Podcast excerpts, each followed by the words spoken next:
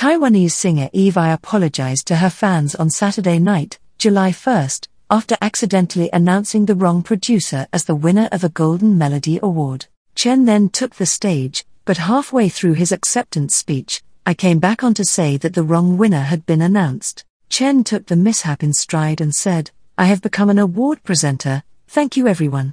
On Friday afternoon, a 10 year old boy, who is a fifth grader and in New Taipei City's Tucheng district, was on his way to cram school when his smartwatch he was wearing on his right wrist spontaneously combusted for unknown reasons.